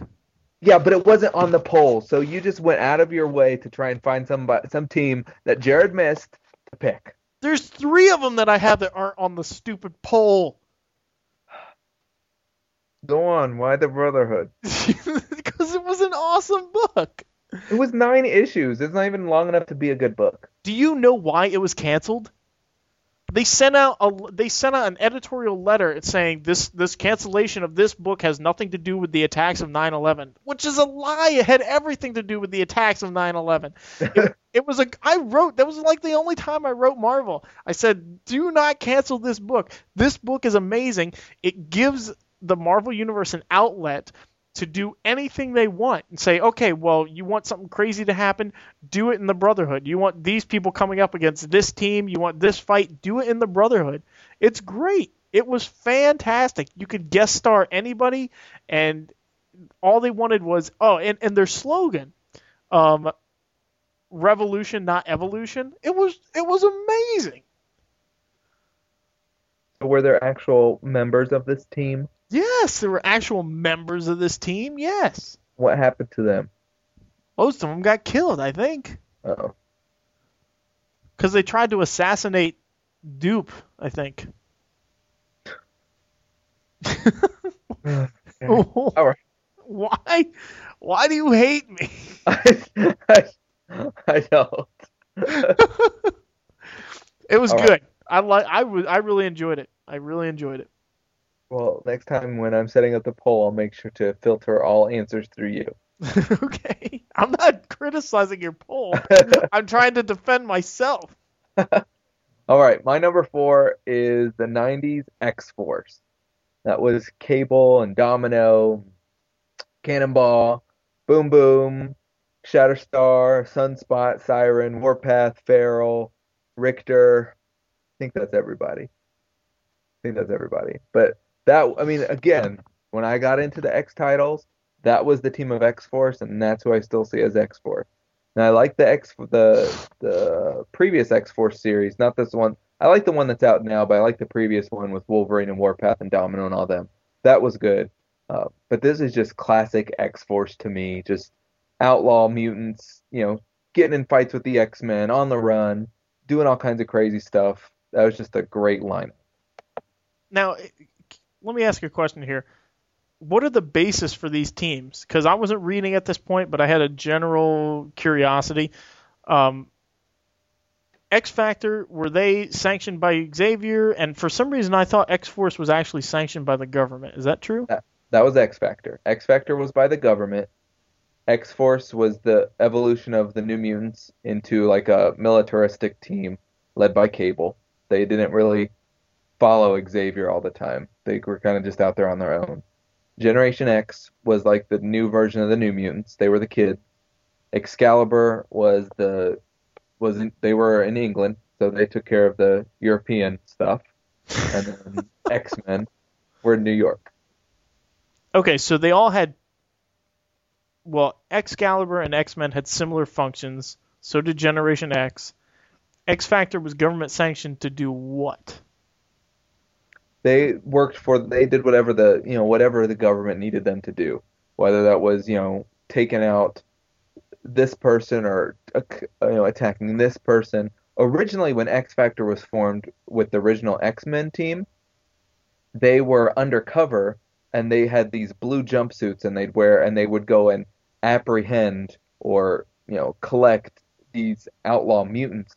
But really what they were doing was they were saving them but they thought the government thought that they were capturing them. Gotcha. That was that, that was the original focus of X Factor when it was the original team. And then when Havoc's team came on board, they still were sanctioned by the government, and their liaison was Val Cooper. Uh, but but they kind of slowly started to drift away a little bit. The government kept trying to put their hands in, but they kept bucking the system. Gotcha. All right. Well, cool. Number four for Andy. Number four for me, loners. Oh, I dude, forget they they didn't have an ongoing. My bad. My bad. They had a limited series. Oh, Yeah. So I guess that doesn't count. But the Well, the lo- okay. yeah I mean- the loners with the Phil Urich and um the was it Katie Powers? It's the Powers girl. Who's the oldest Powers girl? Anyway, I really enjoyed them, but if I have to not pick them, I would pick the Runaways. oh, what? Is their series canceled? I guess it is canceled, isn't it? Yeah, yeah. I guess you're right. Yep. Yeah, they just kind of they'll start out the Runaways and then leave them for a while and start them up again and Well, the the Runaways really weren't good after Brian K. Vaughan left, uh, in my opinion. look good. I mean, the first 18 issues, like I bought that, like the big hardcover omnibus, because that story kicked butt. Yeah, it really did. It really did. Um, and I mean, actually, yeah, I, I would almost equate them somewhat with the with the Young Avengers, but I just couldn't. I just couldn't bring myself to put the Young Avengers on this list. There, some of them are cool, but not enough of them. You know, I really really had a hard time with that. All right, number three, I picked Generation X, and that was the team that was based in Massachusetts. They were the up and coming X Men ver- kids.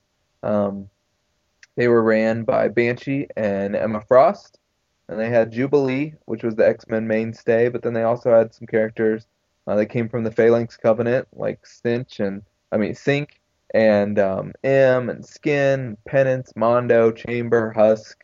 Uh, lots of great characters in there. Awesome stories up to about issue 35, and then it started to started to wane there for a bit. But uh, they are just I love that team, and I really wish they were back together. I actually like a lot of those people you just named off. I might have to go back and look at Generation X 1 through 35. Yeah, up to about 30, 35 is really good, and then there's the storyline with the uh, Puka, which is like this hairy weasel that time travels, and that's when I stopped reading it. And I've picked up all the issues since, but I haven't read them.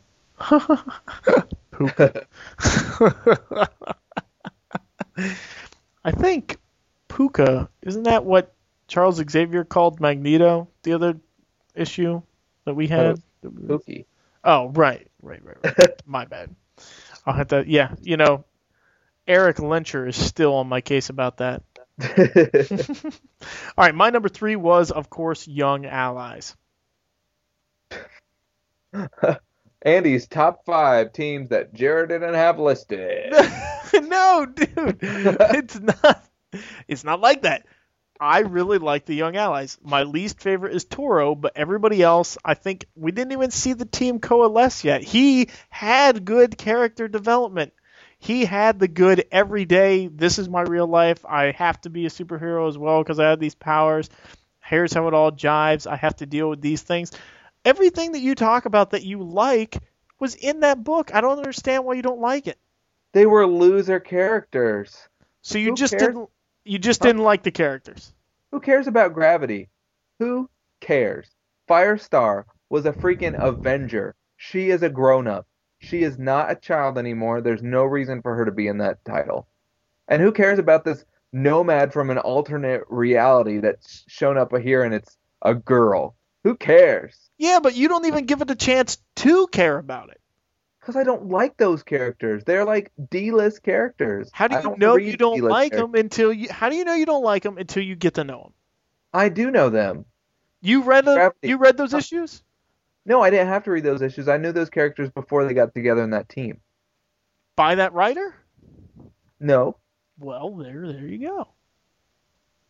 Well, just because you take care, you take Elektra and the Brood and Mysterio, and I put them in a book, and it's a great writer, doesn't mean I'm gonna like the characters, even if it's a great writer. If they're still sucky characters, they're still sucky characters.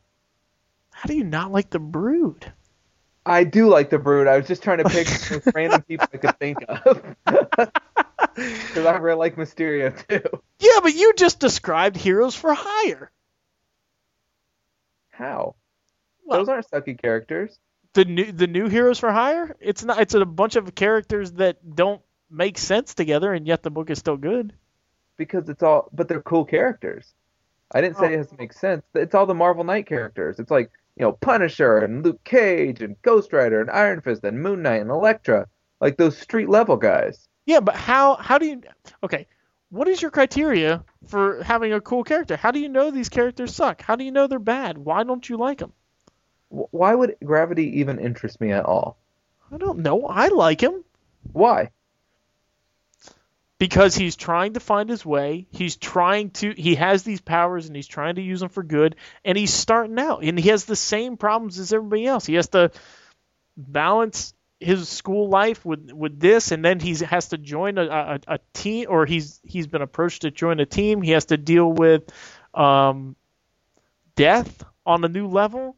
I mean, it's very interesting because everything's new to him. And then me looking through his eyes, I'm experiencing all these things uh, in a different way. And each of those characters, like Sounds like Spider-Man to me, and I've got him in like 30 titles. Spider-Man, by this time has dealt with all these things. It's a brand new day, baby. Brand new day. No, it's not. he hit the big time. Brand new day. Look, that's why I was sad that they even that they canceled Spider Girl because she was dealing with the same thing. We already have Spider-Woman and Spider-Man. We don't need Spider-Girl. We don't have Spider Woman anymore, There's no Spider-Woman. right? No. Oh, there is. You're you're right. I was talking about Arachna. Sam right. So you never want to read about new characters experiencing these things for the first time. You just want to go back and read old issues. it's very hard for me to get into a book with all new characters. But these aren't all new characters. Well, that's what I was about Huh? to say. That's what I was about to say. Yeah, so you're just jumping around trying to find somewhere for a hole in my argument. Yeah, well, I am because it doesn't make sense to me.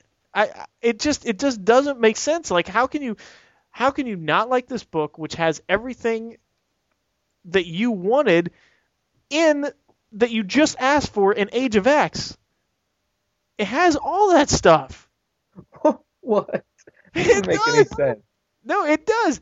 It has look, all right, you said I want some characterization, I want character development, I want you to show me what's going on with these people. Don't just show me the same characters all the time. Look, this team has a lot of different characters and it shows them in very different situations.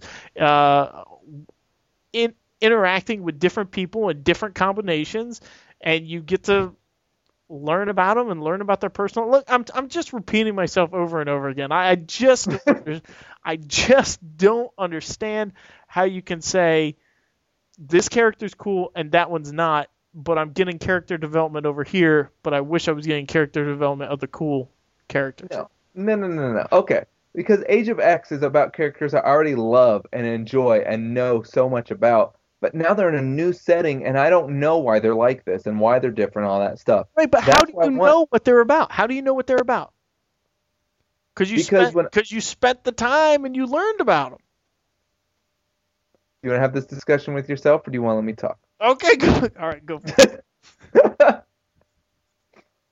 I don't even know where I'm, I'm going. Okay, so the Age of the Age of X characters, those are all characters I've loved for years, and now they're in a new situation, new environment, and I want to know how they got there and what's going on. These characters, I already know Toro, I know Nomad, I know Firestar, I know Gravity, and they are D to C list characters at best.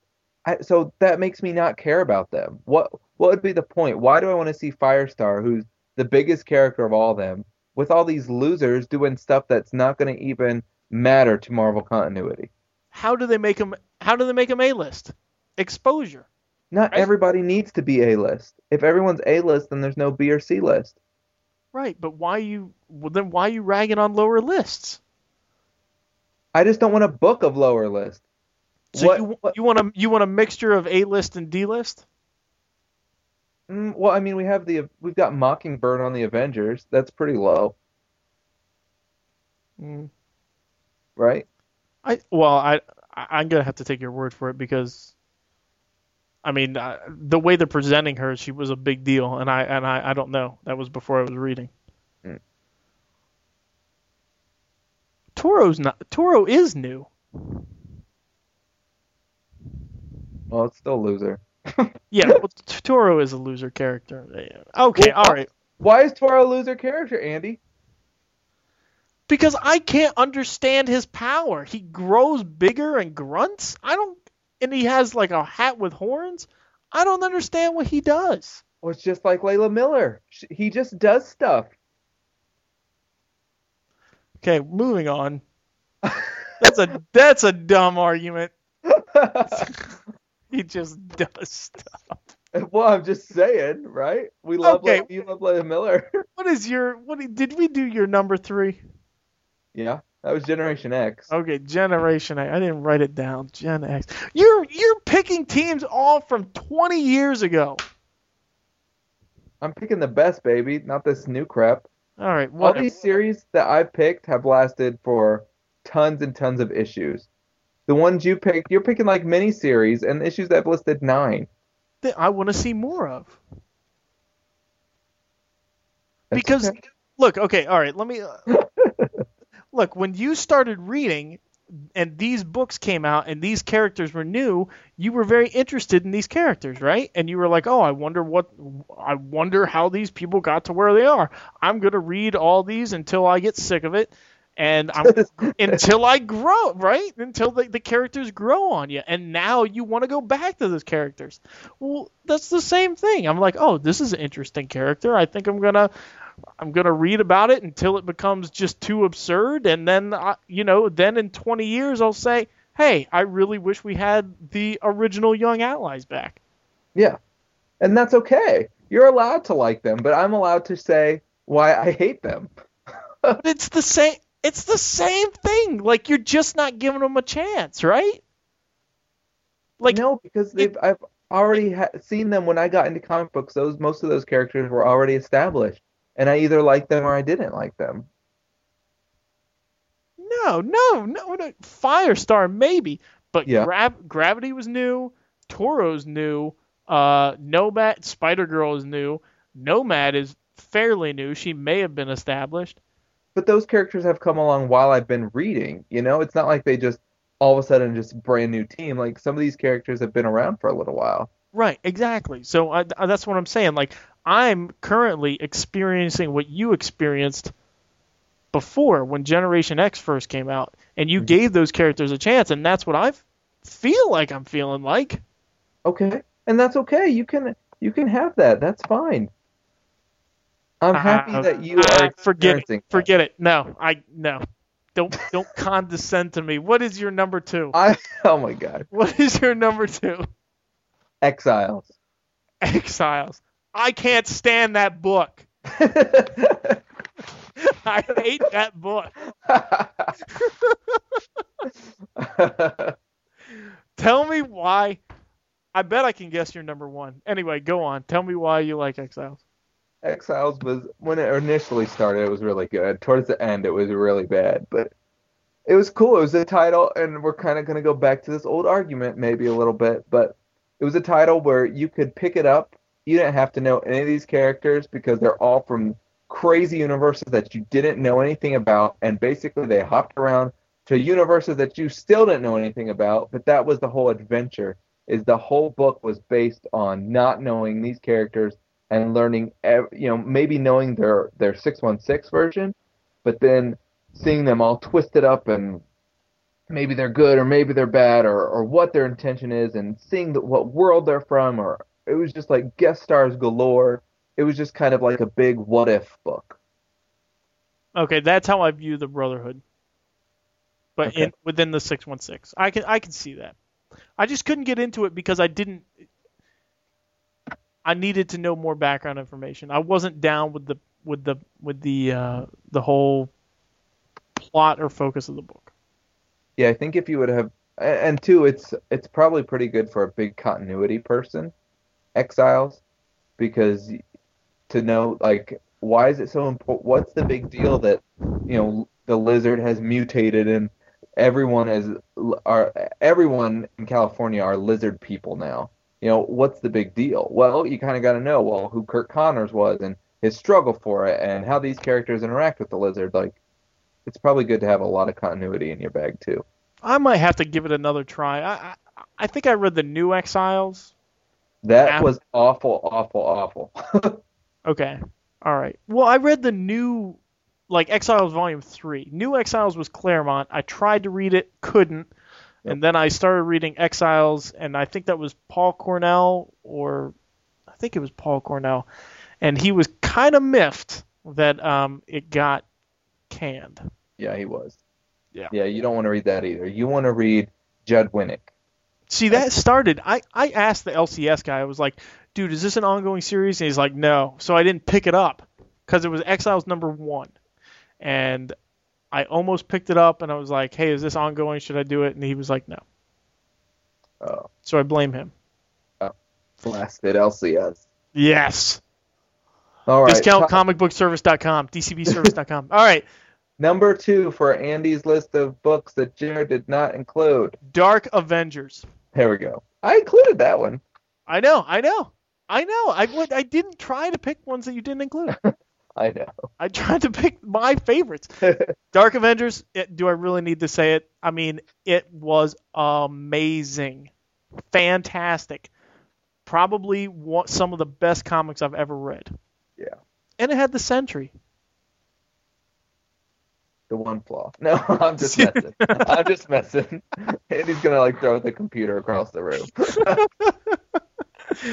All right, that's all I have to say about that. What's your number one? Is it Dark? That was my number one. I that was it. number one. You cannot. That's probably one of the best comic series I've read in the past. Probably since I've been reading comics in the past 20 years. It was great. One of the best. and it ended you know i love it because it was just it lasted so long i like they gave it some depth Yeah, and and you saw them appearing in other titles. They weren't just confined to theirs. I just I wanted I just wanted Dark Reign to go on forever and ever because I knew as soon as Dark Reign was over, my Dark Avengers were gonna be over. yeah But that's okay. What's your number one? guess Well, I thought it was gonna be Dark Avengers. well you were close X-Statix Um, Oh yeah, I put that one on just for you. oh thank you yep it was, i love that book. It's so satirical. It's fantastic. I read it. I pick it up. That's one book that i've read over and over and there's not many books i've done that to. Uh, every once in a while i mean i'll pick up um, amazing spider-man volume 2 30 to 36 Mhm. and reread it because that's fantastic. But this book i will probably read a couple times a year um, at least the first trade because uh, or the first X-Statix trade probably not the first x-force trade but um, ah, it's, it's fantastic i love it i love it Did you get my link I put on your wall? i did yes um, unfortunately that's a little pricey for me Yeah. having already owned all the trades. Um, 70 bucks for two uh, custom hardbound, but I mean they are nice. And if I didn't own them, I would buy them actually. You got all the trades? Yeah, Whoa. yeah, bro. I, there's like eight of them, Yeah. and most three or four of them are out of print, and I paid a lot of money for them. I remember we talked about that about a year, a year and a half ago. I just didn't know you ended up getting them. That's awesome. Yes, it was it was before we did the podcast that was we were talking about it. Yeah, because I because I wanted to get like the big omnibus, but that thing's super expensive. They have an omnibus for X-Statix. Mm hmm Oh. See, I don't think they're allowed to reprint anymore because of a lawsuit. Right? Or maybe that's cleared up now. Well, Milligan had a lawsuit against Marvel because of the book. Uh, you know what? I don't know. I, I might be wrong, so I don't want to say anymore. All I Oh. know is Milligan just we just reviewed an issue for that he wrote some, and he was on the uh, Fear Itself home front, so they must be okay. Hmm. Did not know that. Well, I think it had to do with him not being allowed to use um, uh, Princess Diana in the comic. Yeah, I do remember that. Right, right. So, All right, on to the Tina Award.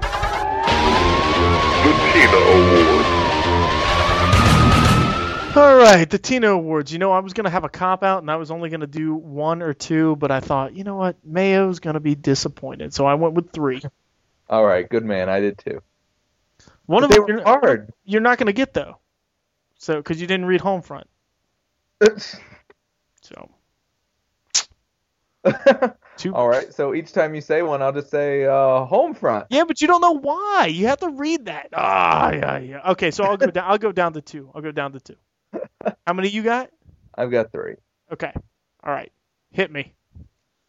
All right, show some respect. Pick up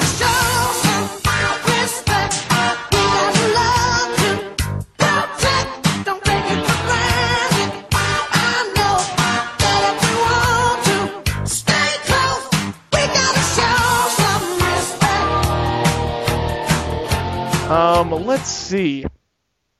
Okay, I'll go with show some respect to the reader because Age of X, uh, we're tired of the same characters. No. You smug jerk. Oh, I mean, no. Ah, show some respect because Onslaught is only being attacked by these two groups instead of the Marvel Universe that it would normally take. No. I'm counting to ten mentally. Oh no. I knew you had an anger problem. I told I told you I can be a jerk. I told you. You're not being a jerk. I just don't want to upset you. You wrote me back. You were like, "You've never been a jerk to me." I'm like, "Oh, that's so sweet. That's the nicest thing ever, anybody's ever said to me."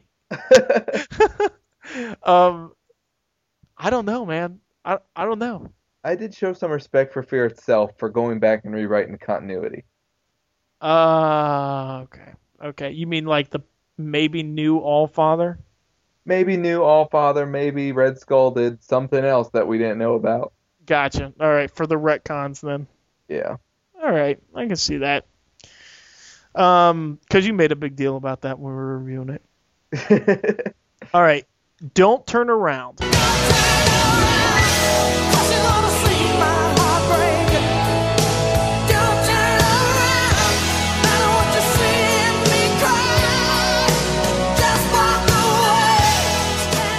this for Fear itself home front?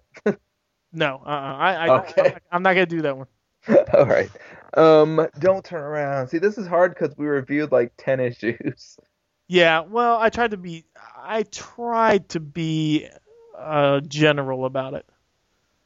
Um, is it for Age of X with Rogue? No, but why would that apply? I don't know. Okay, all right. Uh, okay, so it must be for. Oh, I don't know. Man, you got me in a lurch. It. Do you want me to tell you? Sure. It's for the Asgardians leave in Fear itself, or leaving in Fear itself. Don't turn around. Don't don't go back home. We need you. Okay. No, isn't that not fit? Don't turn around and go back home. That's all right. I don't think we're gonna have a winner for this one. I think we're just gonna have to call it even. okay. all right. Um, don't rush the good things.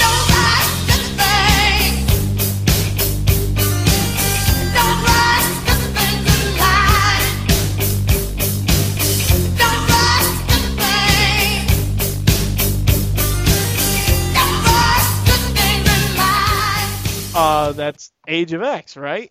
And how he needs to he needs to flesh it out a little bit more. Good man. All right. Good job. Right. All right. All right. Mine was 1984.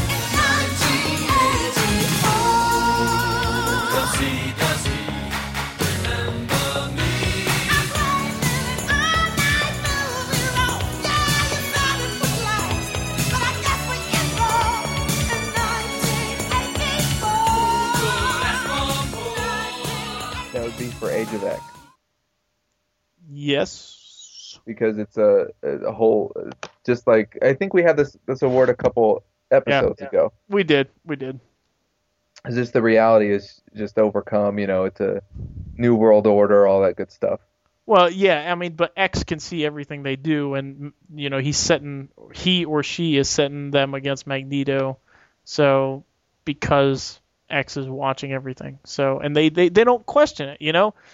X and Magneto built this city, and then when Magneto says, you know what, things might not be how it is, X is like, wait a minute, this is this is how it is. All right, now you guys attack him, you know. Yeah.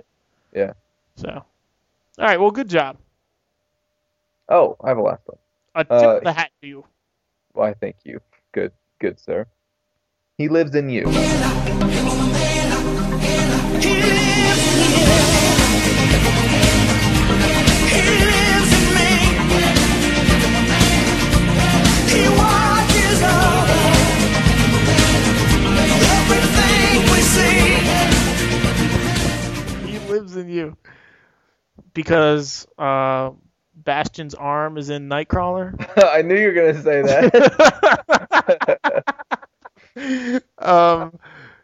he lives in the oh oh oh onslaught inside Yeah. Nomad.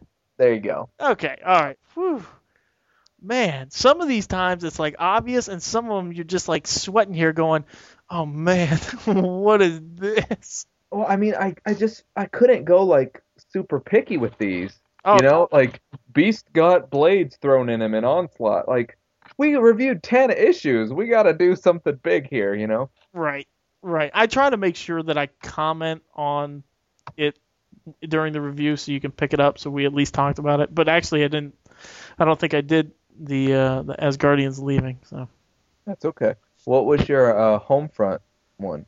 Homefront was, and again, I hope you read it. Um, back where we started because they go back to that lady who was the the Superhuman Registration Act lady, and she was like, and she did this huge monologue about now Captain America and Iron Man are friends. I mean, come on, it's like we we haven't done anything. It's you know, so she all, but said back where we started, and I thought that was cool that um Christos Gage, who was the writer of that, pointed that out. He was like, "Look, we're not forgetting about this. There's still still an issue of fear here about the human population versus the superheroes and everybody's reaction to that." So I thought I thought that was cool, and that's why I really appreciated that book. Like I said, it kind of deals with the fallout of fear itself while fear itself is going on. Hmm. Yeah, I'll, I'll definitely pick that up then. Oh, and the art's fantastic. For the just read the first story. It's the first. I think it's the first 14, 15 pages. This is the first half. Uh, the other stories, they're not worth it, but that first one is good. Awesome. I'll definitely read it then. Well, I think that's it for tonight. I think that we have argued and fought. I need to go to sleep. this is ridiculous. I am worn out. Because I made you argue. Yes, you physically made me. You forced me to argue. You're So- stressed out. You thought about flying and This is arguing. You're just like spent. this is this is Marvel 616 Politics. Uh, you can visit us on the web at marvel616politics.com. Email us at marvel616politics at gmail.com. And follow us on Twitter at 616politics. Facebook us, join us, talk to us at facebook.com slash marvel616politics. Give us a call with a question, a suggestion, or anything that's just on your mind at 616-755-TINA. And we again want to thank DCBService.com for your sponsorship. You can get all of the newest releases for 40% off and great shipping as well. Discount comic book service. Dot com. Service. Whoa, dude, we're going to be able to charge more now. oh, you know it. Yeah, We didn't that, include a jingle. that took a lot of effort. All right, everyone, have a good night. And I'm sure after listening to this, you're spent as well. So we'll go back to our respective corners. And actually, actually, I really want to hear from you guys. Whose point of view do you most agree with here? Uh, do, are, are you with Are you with Mayo and his uh, his liberal agenda, or are you, oh, are you with, are you with me, the diehard libertarian? No, I'm just joking. I can't even match up the two. basically, it's Charles or Magneto. I'm Charles, he's Magneto, and you know which one you want to pick. yeah, yeah, the weakling. Yeah, that's it. All right, everyone. Until next time, make yours Marvel 616 Politics.